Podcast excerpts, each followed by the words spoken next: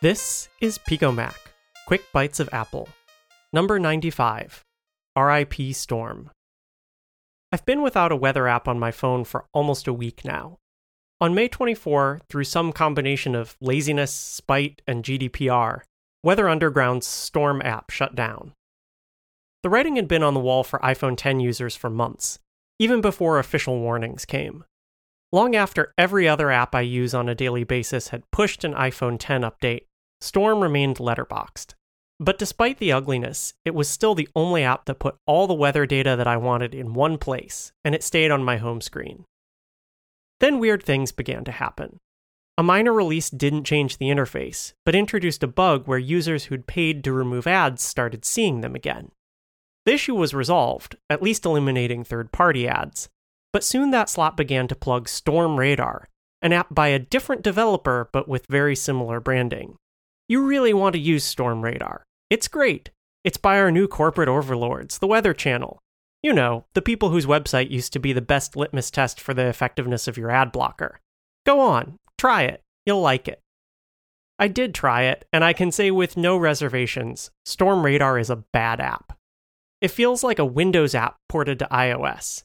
Banner ads float in the middle of nowhere on the iPhone 10 screen, and the option to pay for their removal is gone. Its map tiles and color scheme are hideous. It has no 3D touch actions on its springboard icon. And worst of all, it's a one trick pony.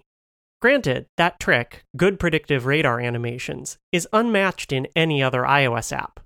Except, of course, for Old Storm, which separated past and future radar, avoiding the display and navigation bugs present in Storm Radar.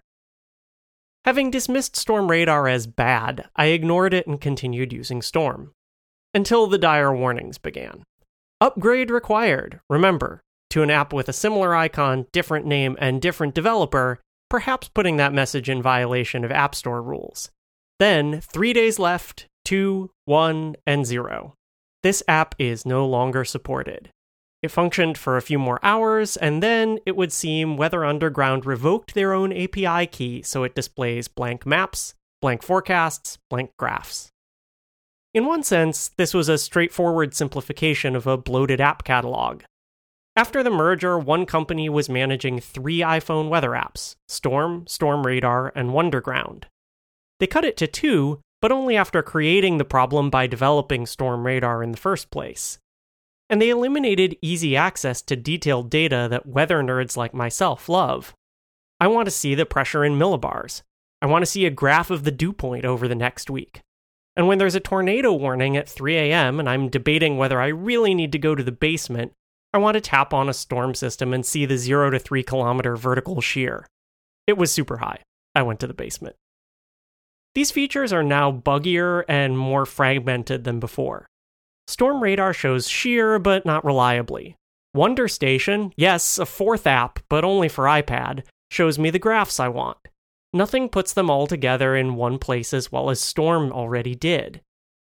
And that's the worst part. A company with great data has no incentive to deliver a good iOS experience. A parallel problem has arisen with Electron apps replacing native apps on macOS. And why should Weather Underground spend money developing great apps when the market price of an app is free? A lousy app or bad web based experience or even nothing at all earns the same revenue. Weather Underground at least licenses their data through an API, with fees high enough that indie developers make it a paid option. But that passes the risk on to small companies that shouldn't be shouldering it for a giant corporation. So there's some small hope that someone else will make the next great weather app, and charge me a fair price to send nearly all of that money along to Weather Channel HQ. But even more than when I discovered Storm a couple years ago, I wouldn't bet on it. And that, rather than the missing icon on my home screen, is the true loss. Picomac's opening music is Galaxy Exchange by Breakbeat Heartbeat. Check out all her work at breakbeatheartbeat.bandcamp.com. If you have feedback, you can get in touch with me at ecormany on Twitter. That's E C O R M A N Y. And for updates, you can follow at underscore picomac. Thanks for listening.